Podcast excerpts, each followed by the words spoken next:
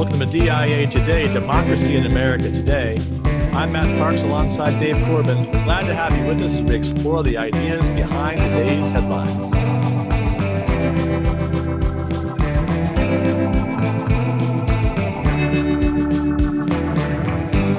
How you doing, Dave?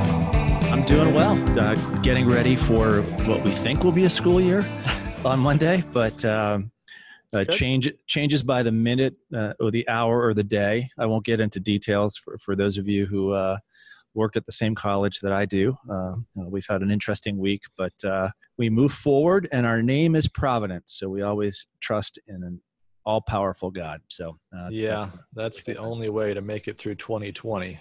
I was sending out notes to some of my students with my provisional plans for the semester, and I have in bold as all things are in 2020 this is subject to change right? Exactly. you always have that language on your syllabus you know just sort of reserving the right to make changes but you feel the burden of that especially this coming year. I mean there's just everything is is subject to change. It's a good reminder that we are not in charge and that god is. Yes. Well so the big political headline obviously this week was joe biden's selection of kamala harris as his ticket mate, vice presidential nominee for the Democratic Party. Uh, but we've talked about that already. And so, what we thought we would do, rather than delve further into that debate, and we'll focus on the conventions uh, the next two weeks anyway, was to take a step back and look at the future of conservatism. Now, since the end of June, the American Conservative magazine has been publishing periodic essays on their website in a symposium on American conservatism. And they're up to about 22 pieces to date from writers that represent a range of conservative positions. And so we're going to use those pieces and some classic conservative texts to talk about the future of the conservative movement in this populist Trump era and beyond. Um, and the inspiration for that symposium and also for our discussion is a book written over 50 years ago that was edited by Frank Meyer, often called the intellectual godfather of the modern conservative movement, one of the people that put together the coalition that eventually led to political successes like the election of Ronald Reagan, but also tried to give a, a coherent philosophical underpinning to that conservative movement. So he edited this book called What is Conservatism, published in 1964.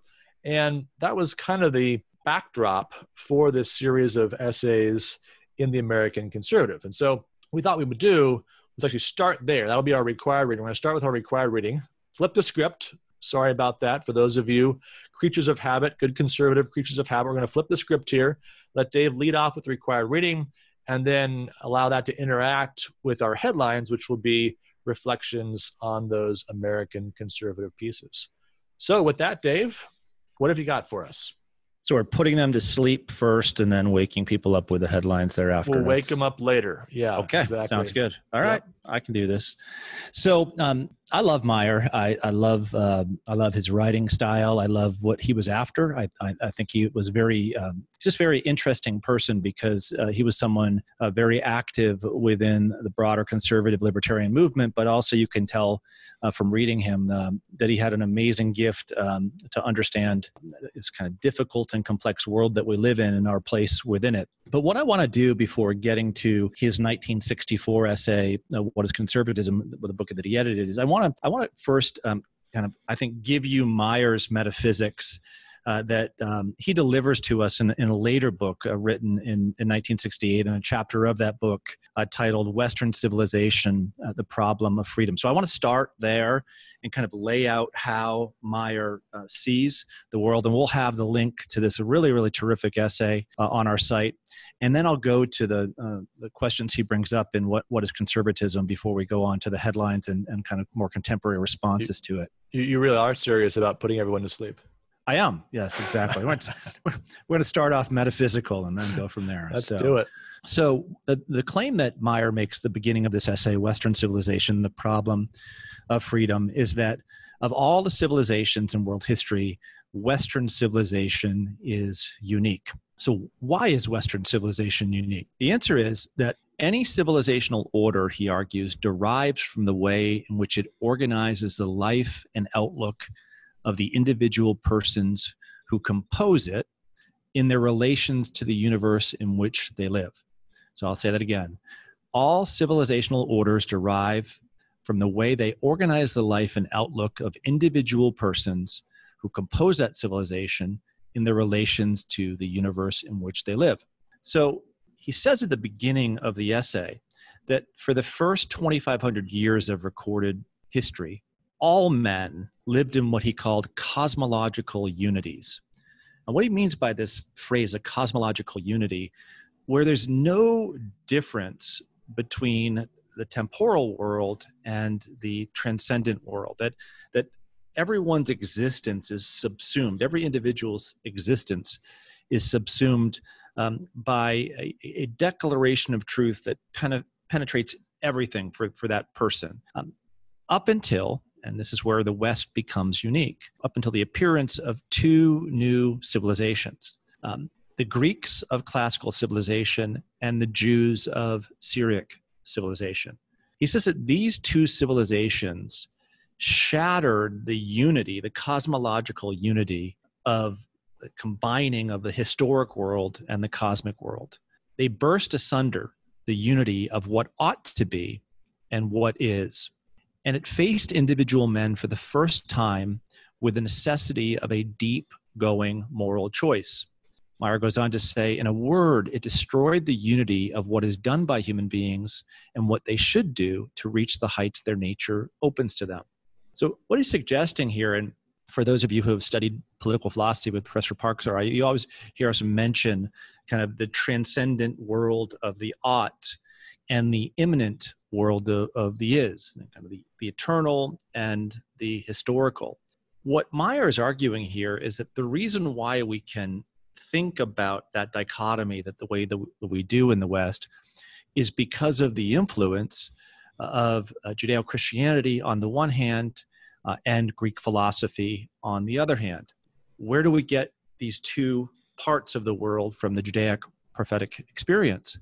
Well, here we have the notion, right, that mankind can be an individual, a covenantal, but also an individual inheritor of prophecy, right? So we can hear the word of God, and that word of God can move us uh, to understand uh, where where God is uh, transcendently and where we are in the world that is, and and we feel that difference between where we are and where he is and what we ought to be doing. And, and if you go further in the Judeo Christian tradition, Christ coming into the world is the word made flesh, is the transcendent made immanent that, that ties the whole human experience together.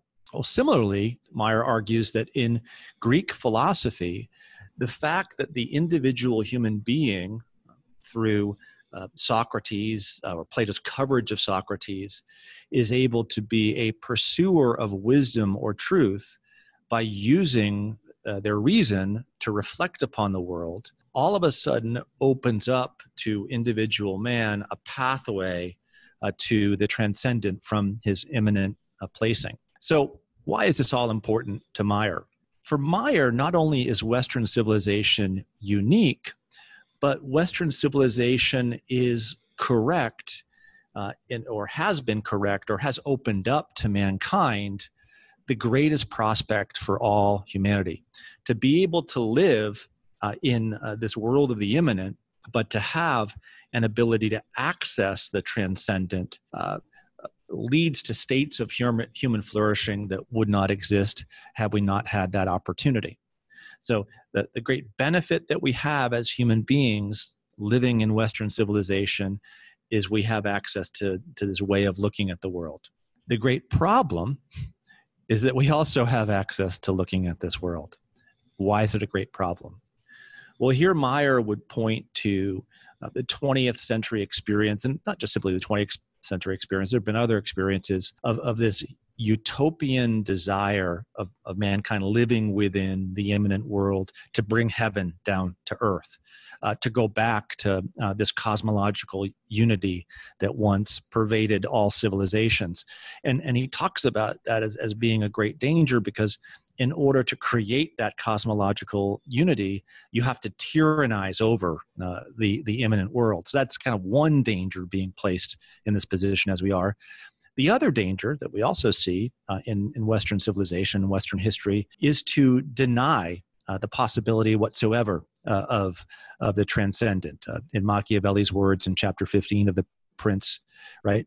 To leave um, imagined republics and principalities behind uh, and to simply just focus on the immanent uh, and to do what you will uh, in this world of, of immanence. So, two great dangers a, a danger towards utopianism uh, by trying to bridge the immanent uh, and the transcendent, uh, or the anarchic um, or, or pathway to nihilism in which you just set aside a transcendent reality. Have I lost you or put you to sleep yet, Matt? No, I'm still with you. I'm still with you. Uh, no, this is, I think this is helpful. I think, you know, we have to appreciate that the ancient civilizations that he's looking at, kind of the landscape, the story they're telling is the the gods have established the world that you live in. That is the world as it therefore must be, as it ought to be. And so you're not really in a position to critique that. It's not proper to critique that. Uh, you just submit to that and you continue down that path indefinitely until your neighbor conquers you and you've got new gods, a new story that you've got to adopt.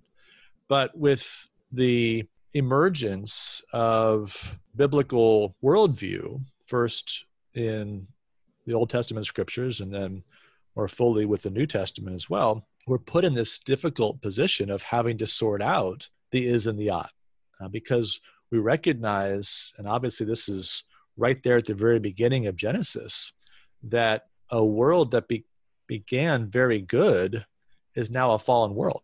And yet there's still a call to holiness, there's still a righteousness that's demanded, but we don't see that. And the world around us is an is that's very far removed from the ought. And yet, to complicate it further, there's a promise at the end of Revelation that there will be an actual realization of that ought. But it won't be one that we bring about. It won't be the result of human political action. And so we have to live with this uneasy tension between our knowledge of the flaws and faults of this world and our expectation of a better world without, just as you're saying, throw our hands up and say, forget about that world to come. We'll just live beastly lives as base creatures in a fallen world. Or no, we demand that world to come now, and therefore we're going to force everybody to live according to our vision of what that world would look like what Myers says is that there's no solution um, uh, to there's no earthly solution uh, to these temptations being there. Well, well why? Um, because uh, order is necessary uh, to the West, but as is freedom necessary to the West. And, and we, we tend to want to gravitate toward one or another and discard the, the other that we don't like. Uh, and this, this creates an imbalance uh, in, in our political outlook, in our theological outlook, and, and, so on. So, anyway, near the end of this essay, and it's very, very interesting for us, he references in particular the uh, American political experience. What is it that's unique about uh, the American founding fathers, and, and we've seen this and we've talked about this in the show on multiple occasions, uh, what they're after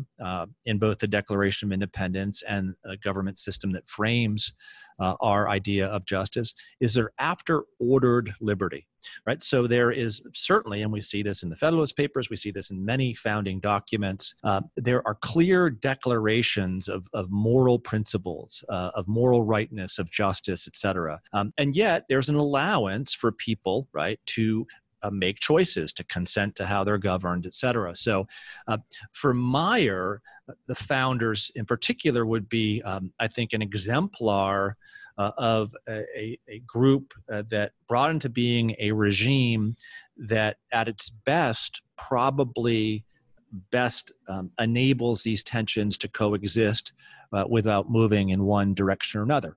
However, there will always be that utopian temptation. And I think certainly we see that also in American history in particular in the temptations that we've fallen prey to uh, after the Civil War and in the rise of progressivism.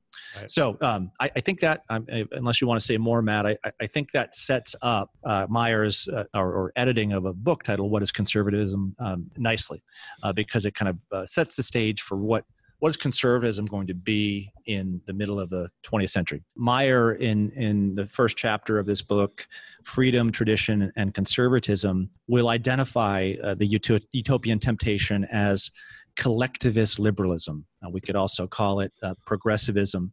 Uh, the, the idea, uh, really, I, I, believe, that, um, that we do not. Um, to use Herbert Croly's uh, famous progressives uh, idea, we, we have not uh, fulfilled the meaning of America or of democracy uh, unless we've been able to actualize equality through collectivist liberalism. So that's that's the driving force behind American politics. Uh, latter half of the 19th century, uh, first half of the 20th century, a, a type of politics uh, that Meyer says by the 1950s has has been disproven intellectually, but that is uh, ironically very powerful uh, in terms of its hold upon uh, the Democratic and Republican Party. Broadly conservative thinkers have seen collectivist liberalism or progressivism for what it is, and have responded to it uh, with uh, a way of thinking about the world.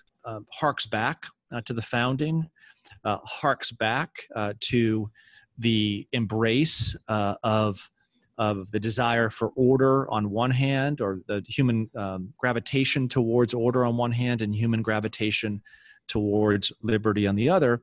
And, and I think he, he, he kind of suggests here that this conservative movement is a good movement because it, it abstracts from the corpus of Western belief in its stress upon freedom and upon the innate importance of the individual person, what we may call a libertarian position, and those who, drawing upon the same source, stress value and virtue and order, what we may call the traditionalist position. So let me back up there and, and restate what I think he's arguing here.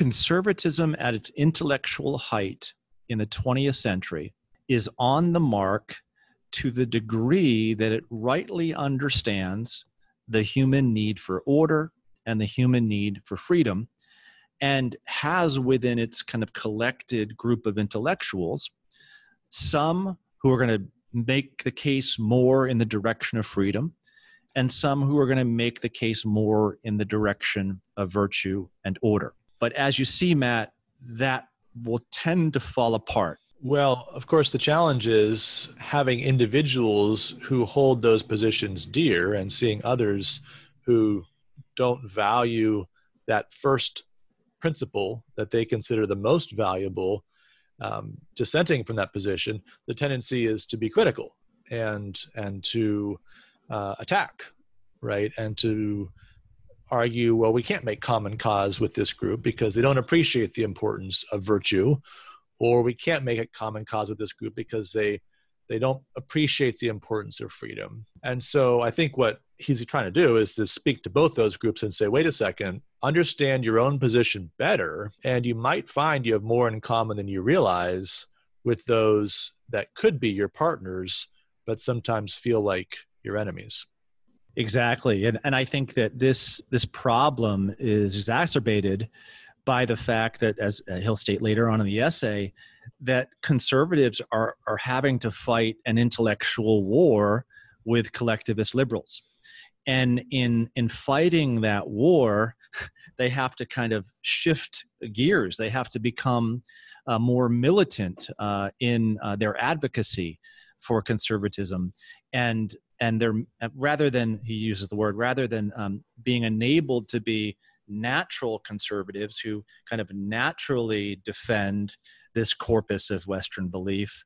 They've got to ardently defend it. And when they ardently defend it, trying to restore it, they tend to emphasize uh, one of the two tensions to a greater degree. So, the libertarian under attack um, in the middle of the 20th century is going to go that much further in the defense of individual freedom and be that much more willing to kind of set aside the importance of, of virtue and order in fighting their progressive foe.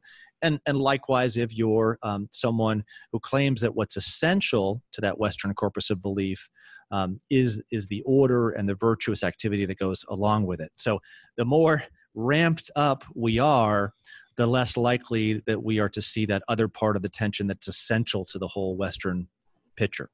I think he's got an important historical insight here, which I think in the pieces that we're going to look at a little bit later on, people are arguing that we are in the same historical context, that to just hold on to the tradition right now is to hold on to a revolution. A, a person whose natural disposition is conservative is is holding on to things has to find a way to respond to things that ought not to be held on to.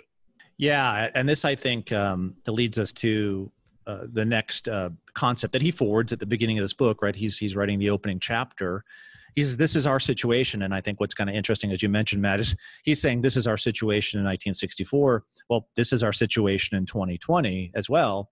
So what is what is um, meyer's remedy? What, what is he going to offer or suggest is going to be offered in this edited book? So he writes what is required of us is a conscious conservatism. What's required of us is a conscious conservatism, a clearly principled restatement in new circumstances of philosophical and political truth. So he's saying that's true in 1964. I think we could say very much if we agree with Meyer that that's true in, in 2020. This conscious conservatism cannot be a simple piety, although in a deep sense it must have piety toward the constitution of being.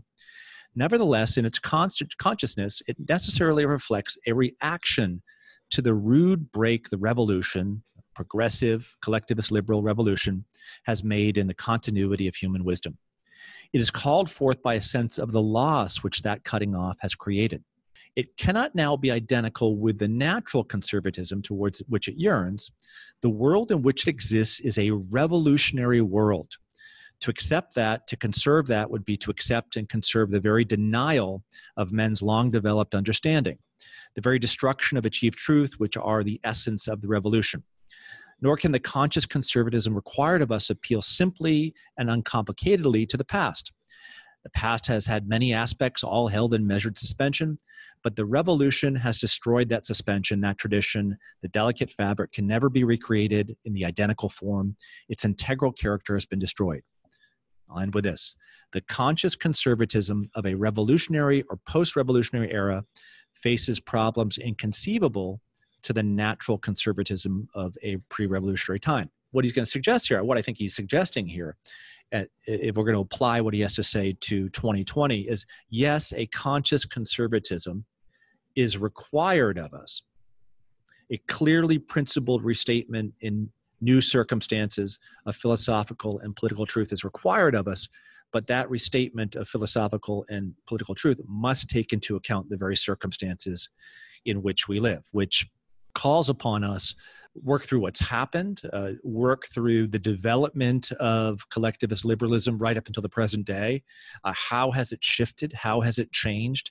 And, and how can we restate our principles, uh, countering uh, that progressive revolution that's up to date and that takes into account um, our current exigencies. Would, would you agree with that, Matt? Or no, I think that's that's the challenge, and I think that's why there's a symposium in 2020 that has such a range of views.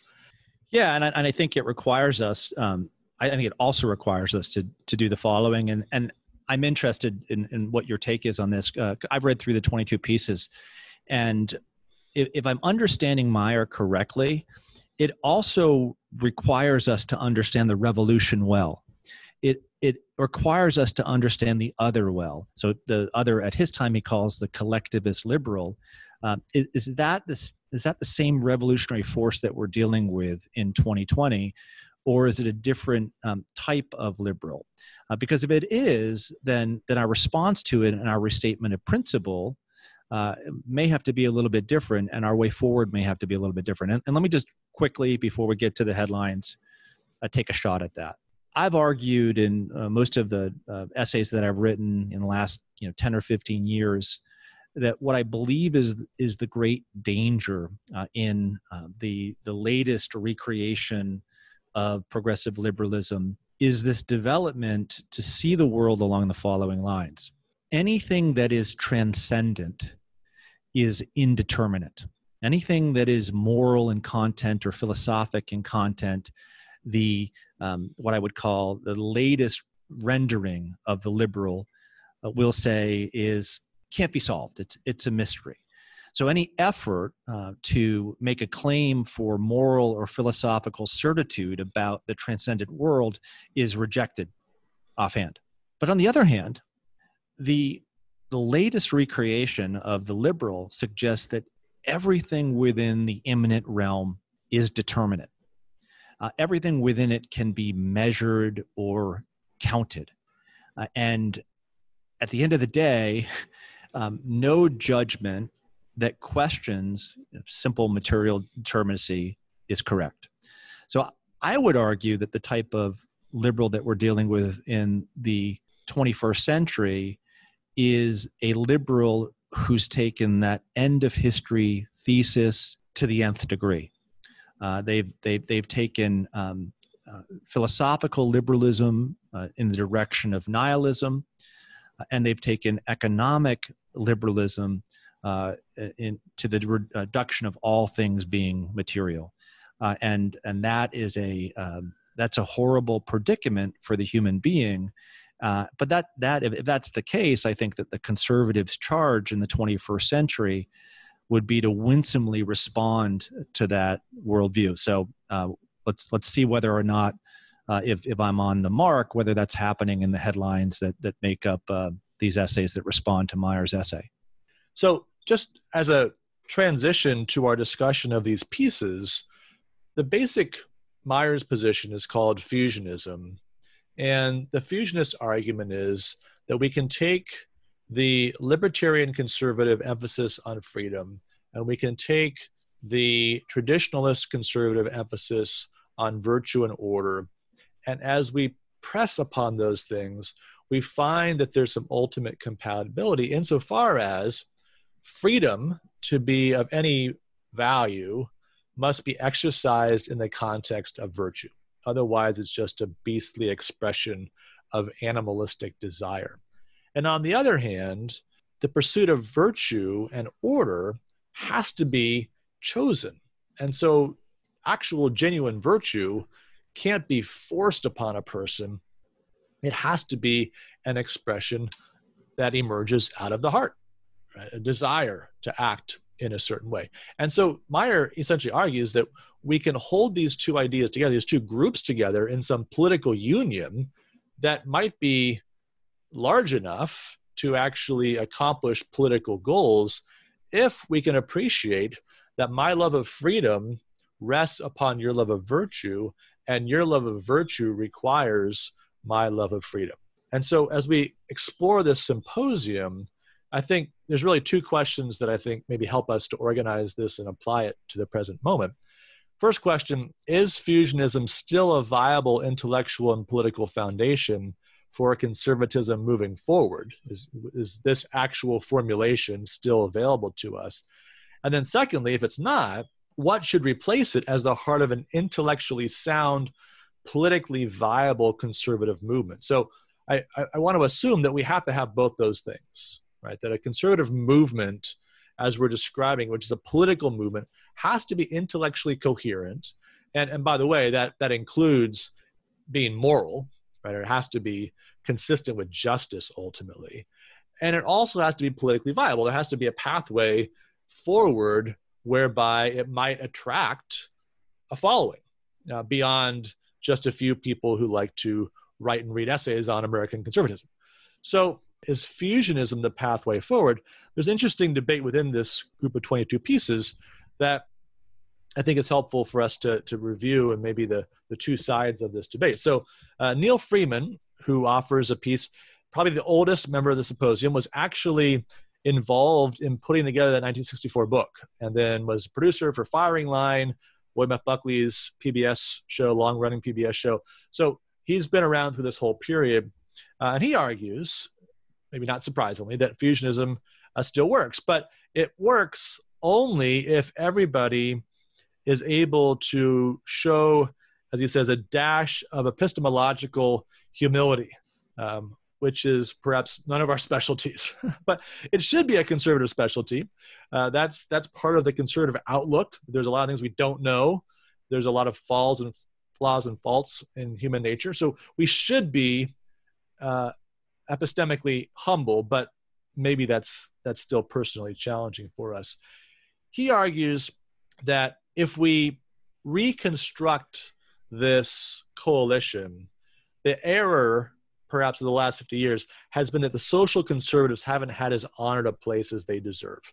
That their commitment to the anti abortion cause is the fundamental commitment, uh, is the most noble and important cause. And that that needs to be more honored and more central to a conservative movement going forward that has to get to 51 to borrow Meyer's terminology 51% right? You've got to actually be able to win elections. William ruger uh, who is uh, with the koch foundation uh, similarly argues that fusionism uh, can still work that social conservatives although he's of the more libertarian persuasion as, as a koch foundation person would be that social conservatives remind us, he says, that there are certain values that are foundational to a well functioning free society, and that that should be taken into account in thinking about political things moving forward. And I think he's trying to essentially reformulate the Meyer thesis in the language of our day. So there's there's two people that are saying, in essence, fusionism, not just the idea of trying to make a coalition, but the specific coalition that Meyer himself is proposing that can still work. Although, at least in the case of Freeman, we might need to rebalance the effort. Okay, so that's that's the first position. On the other hand, there are several members of the symposium that are essentially saying, no, it didn't work. Uh, good riddance. We need something else. So Julius Krein, who is the editor of American Affairs, uh, his piece rather subtly titled "Conservatism is a collection of losers." It doesn't have to be um, argues, in essence, that the only piece that had any lasting impact out of that collection was the one that was written by a person who said he wasn't a conservative, namely Friedrich Hayek. And so, what actually happened intellectually was all the other positions lost. Uh, this fusionism didn't work, except insofar as that Hayek was successful in promoting market economies. That that's the one essay, again, ironically, the one that says it's not conservative that actually was successful. And so he concludes what is conservatism? Who cares? Doesn't matter. Uh, it failed, in essence. Uh, David Azerrad, who's now at Hillsdale College, uh, you could say is even more unsparing in his assessment of the success of the conservative movement. He says American conservatism is fiddling while Rome burns, uh, that it has to recognize the fact that we lost, they won, uh, and they is the, the progressive movement.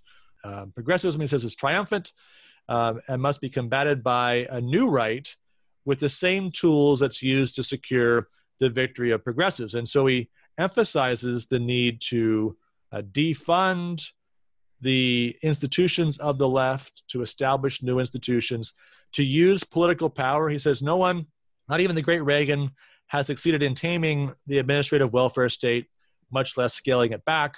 The right must be comfortable wielding the levers of state power, and it should emulate the left in using them to reward friends and punish enemies within the confines of the rule of law, he adds parenthetically. So here's kind of the landscape of debate on the question of whether fusionism as a certain understanding of conservatism still is viable in our day. What do you think, Dave? Has has fusionism political or intellectual life left in it? Well, it, it needs to have both, and and I think um, the way that I would respond to to Krein and and to Azerrad's uh, essays is that I I don't think that they rightly appreciate the intellectual argument that's being made by Meyer uh, in 1964. Well, in fact, I can't see that they take on that argument at all in in their essays. Um, but But if you don't understand the argument and you don't understand why it's necessary to understand, the, to use Meyer's terms, the corpus of Western belief, you, you wouldn't be able thereafter to understand how an understanding of that Western corpus of belief, but belief uh, could actually um, lead to the political consequences that, that you desire. So um, I, think that we haven't done uh, a, a, good job as conservatives, although uh, you know many a conservative believes differently here. I don't think we've done a good job of defining what conservatism is uh, from from 1964 to the present day uh, to um, to a society. I, I, think that it uh, has, in many ways, um, taken on an easier, simpler label, but uh, it, it, there's not the depth of thought that originally went into kind of discovering the idea itself. I'll give an example. You know, one of the most beautiful books on conservatism and why one should be a conservative is is Whittaker Chambers' Witness. But how many American college students would have any understanding of, of what Whittaker Chambers says in that essay? Uh, very few. Well, why? Because you know no one reads it any any longer. No one reads that book any longer. So you might have you know uh, individuals who become members of Turning Point USA, you know, and think of themselves as as kind of holding up the conservative um, uh, standard, but they don't even know the classics of, of, what it means to be a conservative. So um, I, I, would say that uh, in order to revitalize conservatism, we have to um, uh, we have to actually teach people once again what it is and, and when you do that it will have a good political result. It, it will it, it, it's, it's very amenable to political majorities i think it, um, because uh, it takes into account um, the the drive among many uh, to want to rightly embrace freedom uh, where freedom can be ordered uh, in, in a, in, a, way that's beneficial to the human being and rightly embrace uh, virtue uh, because it's so uh, essential uh, to, to right living. And, and, I think that's a, not only a right philosophical argument, but a winning political argument. What do you think? Yeah, I think, you know, for me, uh, sort of two responses to this debate.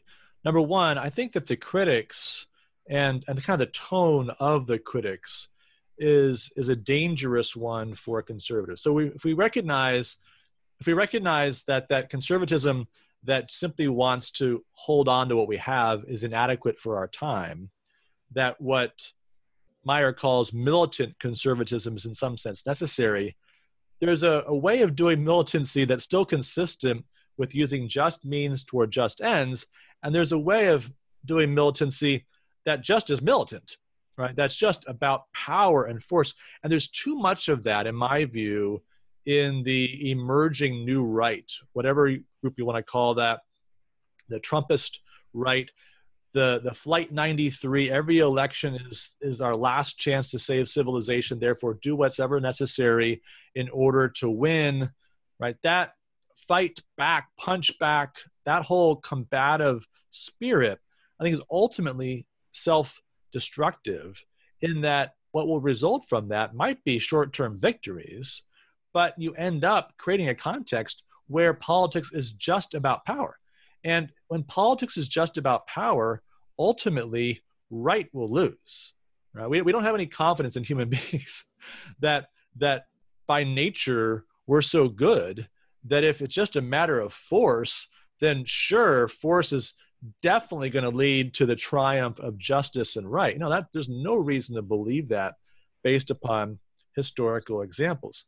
So, oh, oh yeah, I, I agree completely, and I think that in that case, both Azerrad and and Krein in particular, you know, fall trap to what I would call um, the Thrasymachus trap. Right. Justice is the advantage of the stronger. I mean, right. you just read what he has to say there. You know, the only vision that triumphed was Hayek's vision. So the alternatives failed. Well, just because something failed doesn't mean that it still doesn't uh, weight uh, our interest and, and has merit and, and may have uh, led to a better conclusion. So when he says, What is conservatism at this point? Who cares? You can say the same thing about a variety of different things that are good in this world. You know, what is great art? Well, who cares? You know, what is Aristotle? Who cares? But uh, we should care about these things because these things uh, will lead us uh, back and, and society back in, in a better direction.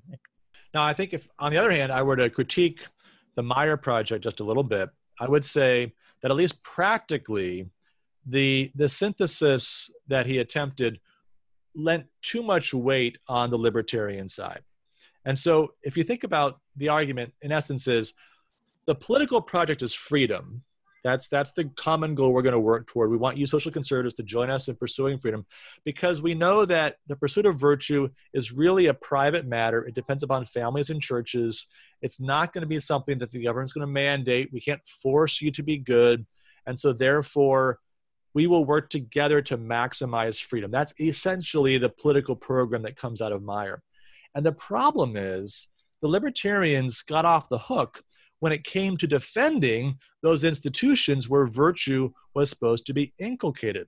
So, over that 50 year period of time, what happens when the Supreme Court in Griswold versus Connecticut invents a right to privacy that by five years later turns into uh, a right of contraceptives for everybody. And three years after that, we've got Roe versus Wade. We've got no fault divorce in there. We've got in more recent years same sex marriage libertarians are not fighting common cause with social concerns against these things. They're on the sidelines or maybe cheering them on as expressions of what I would say is a misguided understanding of liberty. I remember, I think you talked to Charles Murray some years ago when you were down in DC, and, and I think you asked him, if I remember correctly, well, what percentage of libertarians are pro life? Right? And what was his answer? Yep. 10%? And well, it was interesting. He said, "Well, at the time, and I, I, I love, I love the man. I think he's great. I he, he, was talking about um, this coalition to uh, of the Leave Me Alone. The coalition of, of Leave Me Alone will lead the country in the right direction. And uh, we had just gotten done a, a, symposium on Washington, and I and I said, "Can a, a country have a national character that's based upon the proposition Leave Me Alone?" And you know, Murray, uh, intellectually honest as as he is, said, well, you know, I doubt that. So there's there there's something wrong with that coalition. So, but Murray's a, a more interesting, right, than than the average libertarian on that front. Yes. Yeah, absolutely, and I think he's in that ten percent, right, if I recall correctly, of pro-life libertarians. So my my point is, that if we say, well, virtue is a matter for the family or for the churches, the government can make it impossible or nearly impossible for the family to cultivate virtue. And in more recent years, perhaps for the church to cultivate virtue. So the libertarians of this coalition are going to have to agree that part of their job is not just to maximize freedom, but actually to create a context in which the family and these other institutions can can survive and even flourish. And that's what I think, you know, helpfully, a couple of the pieces, uh, Yuval Levin of AEI, always very thoughtful on these things, uh, talks about conservatism as being founded in a tragic view of human nature. Uh, that the human person is imperfect, broken, perhaps fallen, and yet also created in a divine image. And so he talks about the need to protect those institutions that are there to uh, hold us together, to encourage us toward the good when we're not naturally inclined in that direction. The family, religion, culture, politics, education, civil society, the economy. Says these are what we want to conserve and to build upon. And then Chris Buskirk, who is the editor of American Greatness, makes a similar point, but he focuses on government, family, and church and says that political conservatism is about recognizing and protecting those two natural pre political institutions, namely the family and church. So, again, we're talking about reformulating this fusionist coalition in a way that puts emphasis on the thing that was de emphasized, I think it's fair to say, in the Frank Meyer original that the need to preserve the family and the church as those institutions through which our highest aspirations are achieved is got to be central to the political project. And, and the libertarian side of the conservative movement is going to have to recognize that and, and recognize the, the need for positive political action on their part toward that end. Yeah, I, I like what you have to say about uh, that uh, yeah, critique of, of Meyer that uh, perhaps there was that imbalance uh, in the movement because uh, the, the progressive waves falling upon uh, America in the 30s, 40s, 50s, 60s, 70s, and 80s, they continue to move things in a certain direction that would be very favorable to the, the position of some within libertarian circles that uh, embrace freedom. Uh, perhaps the, my favorite you know statement you know on this uh, that in a reply to a need for a better balance is um, a great essay um, uh, by uh, Irving Kristol that I use in my classes uh, called uh, Capitalism, Socialism, and, and Nihilism. And, and, he says at the end of the essay, because he was very critical of this belief that somehow uh, libertarians could defeat nihilists on their own, he says, What medicine does one prescribe for a social order that is sick because it has lost its soul? So you know Kristol realizes right that, that the issue at hand is is actually the notion of the soul or the transcendent that's been lost as as things have been moved further and further afield in a progressive direction.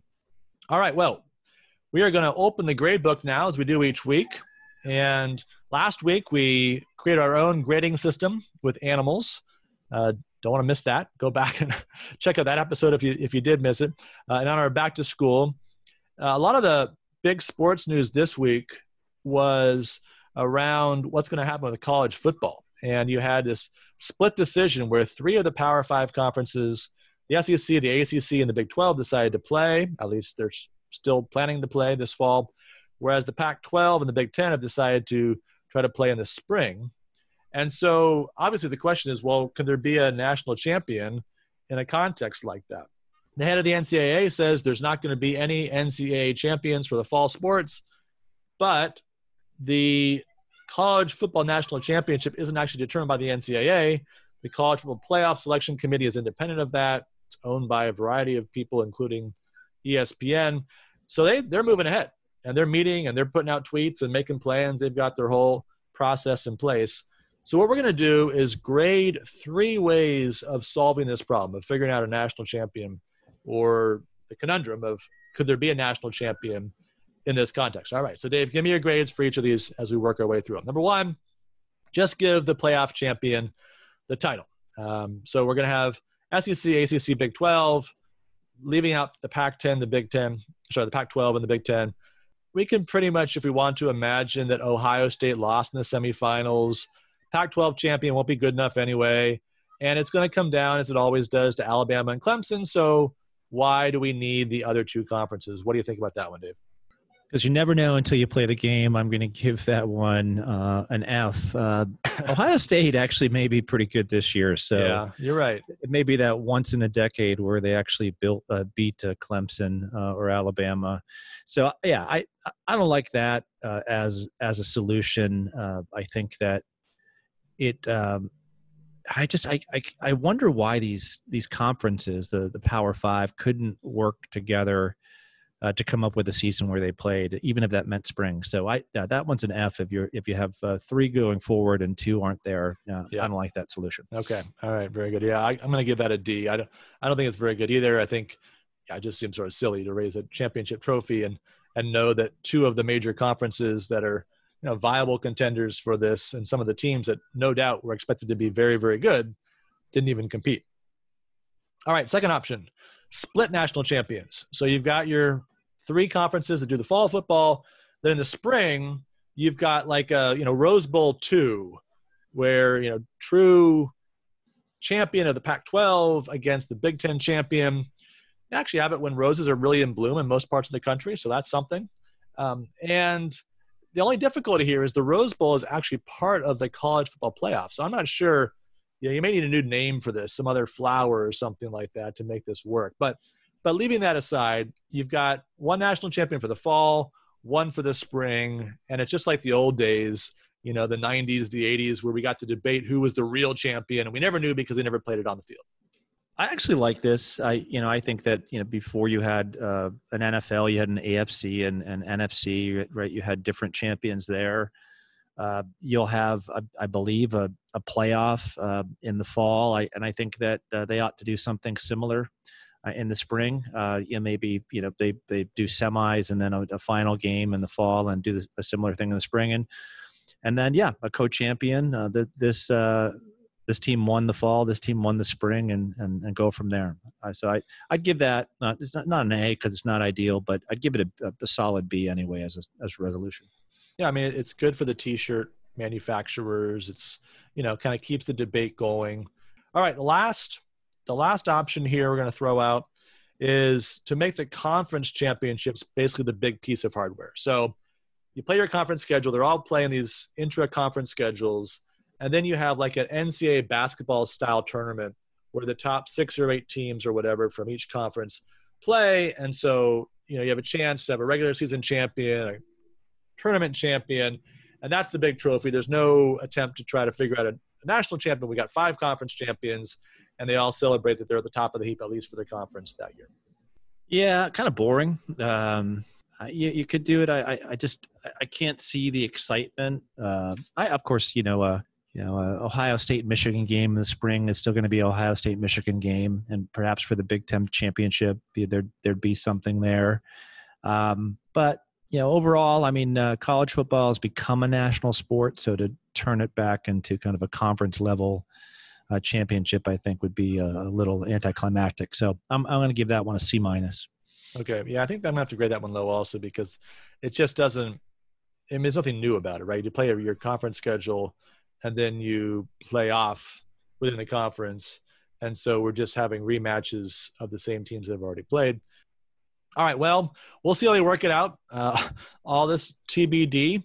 Uh, it seems like there's more moves to be made before this is all settled, but uh, we'll see if if anyone plays college football in the fall in the end they've got about a month and a half to figure it out in these conferences that are trying to play, and so perhaps they can they can pull it off. That would be at least be entertaining for us to have college football year round. That would be something for the fans. Let's give that at least a, an A for the fan of college football who gets to watch a fall season and a spring season perhaps as well.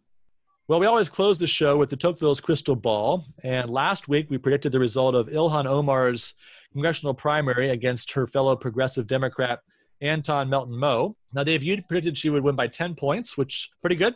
I said 18, however, which means I think for the first time in 12 episodes, we actually have a correct prediction.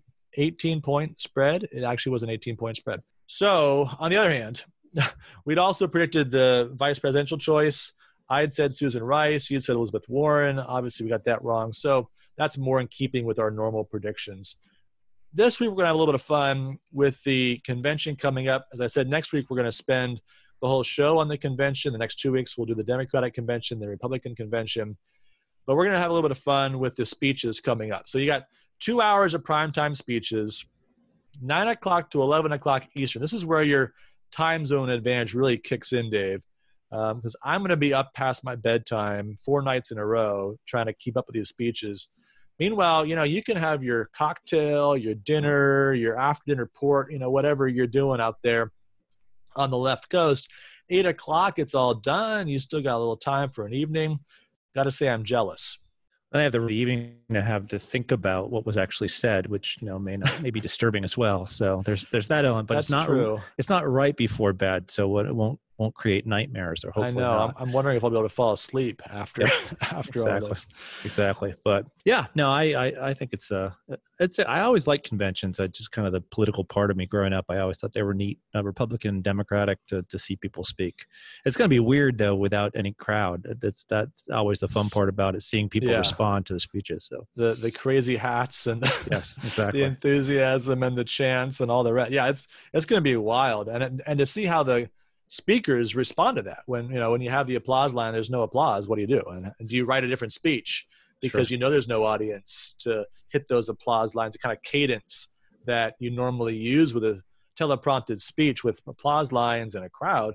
It's just a totally different experience. So we'll, we'll see how they adjust to that. It's like teaching an eight o'clock class on a Tuesday, Thursday. All right. On one's Zoom. away. exactly. Yeah.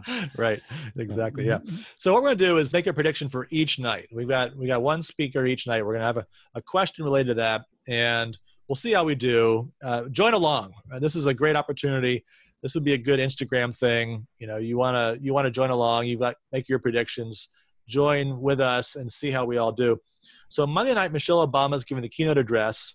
And you know back in the days when president obama was speaking state of the union addresses one of the things you always would notice was just how many times he would use first person singular pronouns right? He likes to talk about himself.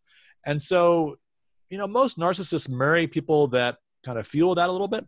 So the question i have for you dave is how many times does michelle obama mention barack obama in her keynote address presumably in support of joe biden I would say every other paragraph of her speech. okay. I, I'm going early and, and often. Early and um, often. All right. There'll be a lot of he's and we's. Right. Okay. So. Yeah. Okay. I'm I'm gonna I'm gonna say five times because I'm a number person, mm-hmm. and I think sounds like you're saying at least that. But I'm I, I'll say at least a dozen. Then I'll give okay, you so. Dozen. Yeah. All right. All right.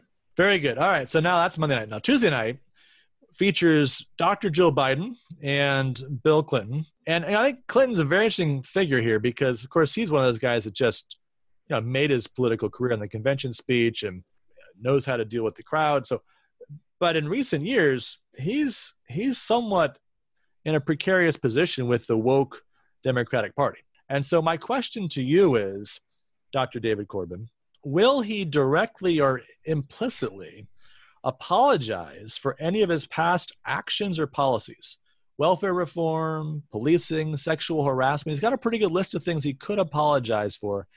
Any of those you think he'll he'll bring up and at least give a nod to where the party is today? Never.